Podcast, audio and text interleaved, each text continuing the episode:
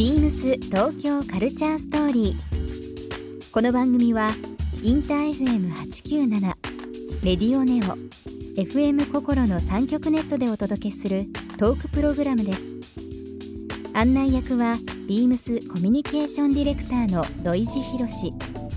今週のゲストは稲村亜美ですタレントの稲村亜美さんをお迎え神スイングで話題となった稲村さんのスポーツにまつわるさまざまなお話を伺いますそして今週稲村さんへプレゼントしたショルダーポーチをリスナー1名様にもプレゼント詳しくはビームス東京カルチャーストーリーの番組ホームページをご覧ください応募に必要なキーワードは番組最後に発表します Beams. Beams. Beams. Beams Tokyo Culture Story. Beams Tokyo Culture Story. This program is brought to you by Beams. Beams ありとあらゆるものをミックスして自分たちらしく楽しむそれぞれの時代を生きる若者たちが形作る東京のカルチャー Beams 東京カルチャーストーリ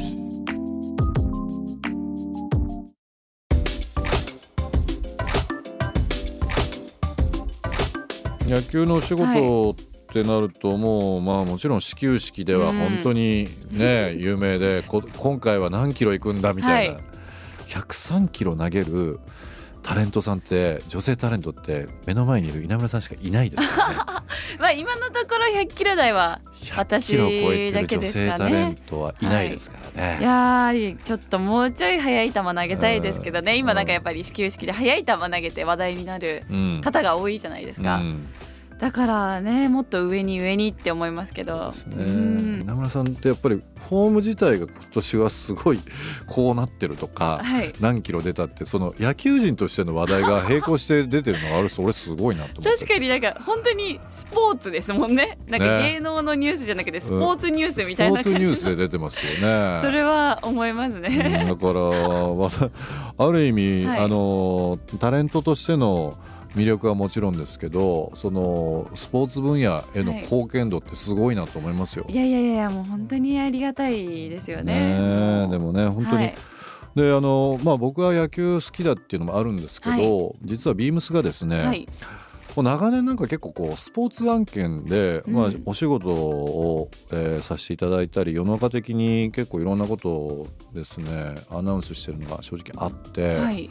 実は2006年はいあのヤクルトうん。古田さんが監督になった時に F プロジェクト古田さんの F ですね、ほあのビームスのオフィスが神宮前原宿神宮前にあるんですけど、神宮前周り近辺の、えー企業がですね参加して賛同して、その F プロジェクト盛り上げようというのをですね、2006年ですねやって、うはい。えーデザインを全部ビームスがやりました、え当時ユニフォームのデザインっていうのもありましたし、最近だと d n a ベイスターズ横浜ですね、こちらの方の、えーコラボレーショングッズっていうのもあのさせていただいたうりだとか。ーん。カープジャイアンツタイガース球団でやると最近だとその辺ですかね。昔はわあ。のソフトバンクの前のえー前身ですけどダイヤホークスの時はい。もコラボやったりとか、もう長くやってるんですよ。ちょっと12球団制覇あるんじゃないですか私より先に。12球え私より先にっていうのは始球式ではい。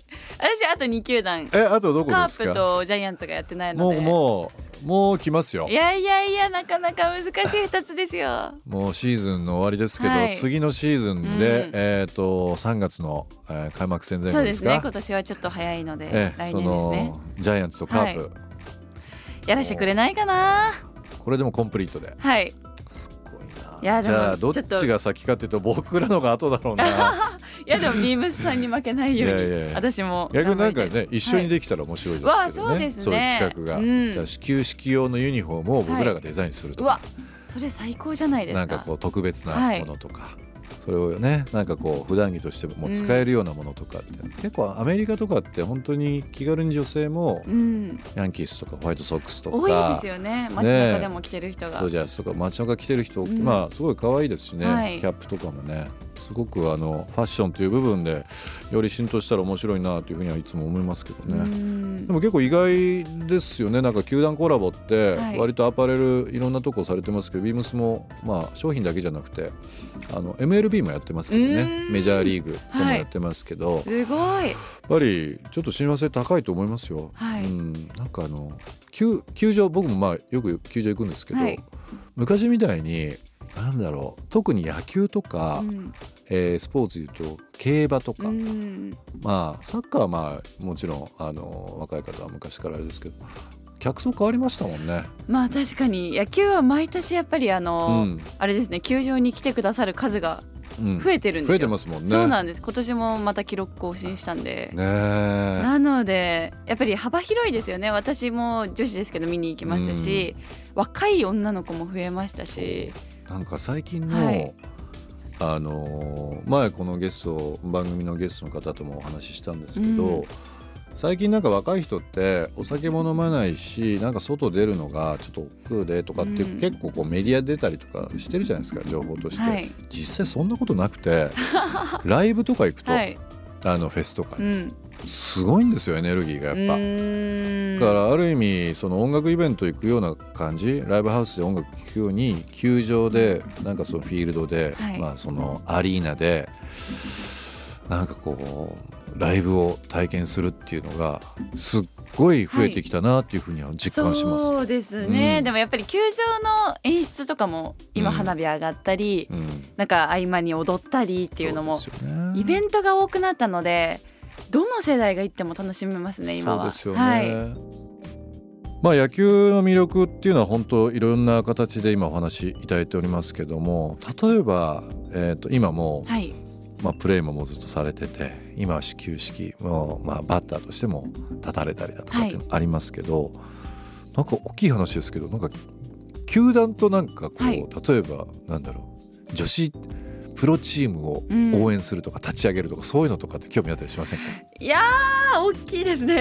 いやでもものすごくやりたいですけど大きい話ですねそういう。人口もねまた増えてますからね、野球そうですね。女子野球は高校や高校うん。高校もやる高校も増えてますし、増えてますしね。でそういった意味ではもう発展しなきゃいけないところなので、うん。したい気持ちはありますうね。ん、もう高い目標で、はい。それやってもらいたいですけどね 監督とかね、はい、そういうのも含みですけど。あーでもいろんな球団やっぱり野球好きの方って多いじゃないですか,、うん。そういった力でそういう大きな目標をやりたいですけどね。球団コラボとかしたいですよね。球団コラボ、はい。アイテムなんかパッと思いつくものあります？なんですかね。こんなものやりたいなって私普通にあの全然これはちょっと違うと思うんですけどビールの売り子やってみたいんですよね。各球場で。あそうなんですか。じゃあそれでもなんか12球団制覇とかできないかな。なるほど。あれでも大変そうですよいやーね大変だと思います。ね。なんかこうの背中に背負ってはいやってでもなんからっしゃいますけど、憧れもありますね。うーん。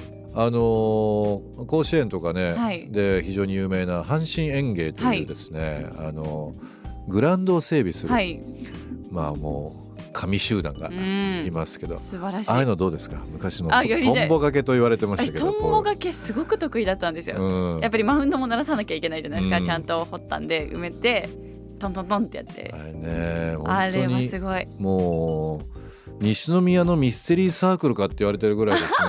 阪神球甲子園球場のあの鳴らしは、うん。あれはもうマジックですよ。すごいですよ。だってつ前の日に雨降ったとかで土の量入れる量を変えてもうぜ大体一定にしてるって聞きました、いやすごい。もう匠、はい。プロですよね。うん。だから野球ってあのもちろんプレイヤーとか、はいえー結果とかいろいろ楽しみ方ありますけどそういう球場で見るものとか、初めて知るものって結構ありますもんね。多いですね。ね。やっぱりいろんな発見できるんで一回球場に行ったら違う見方もできるんで、うん。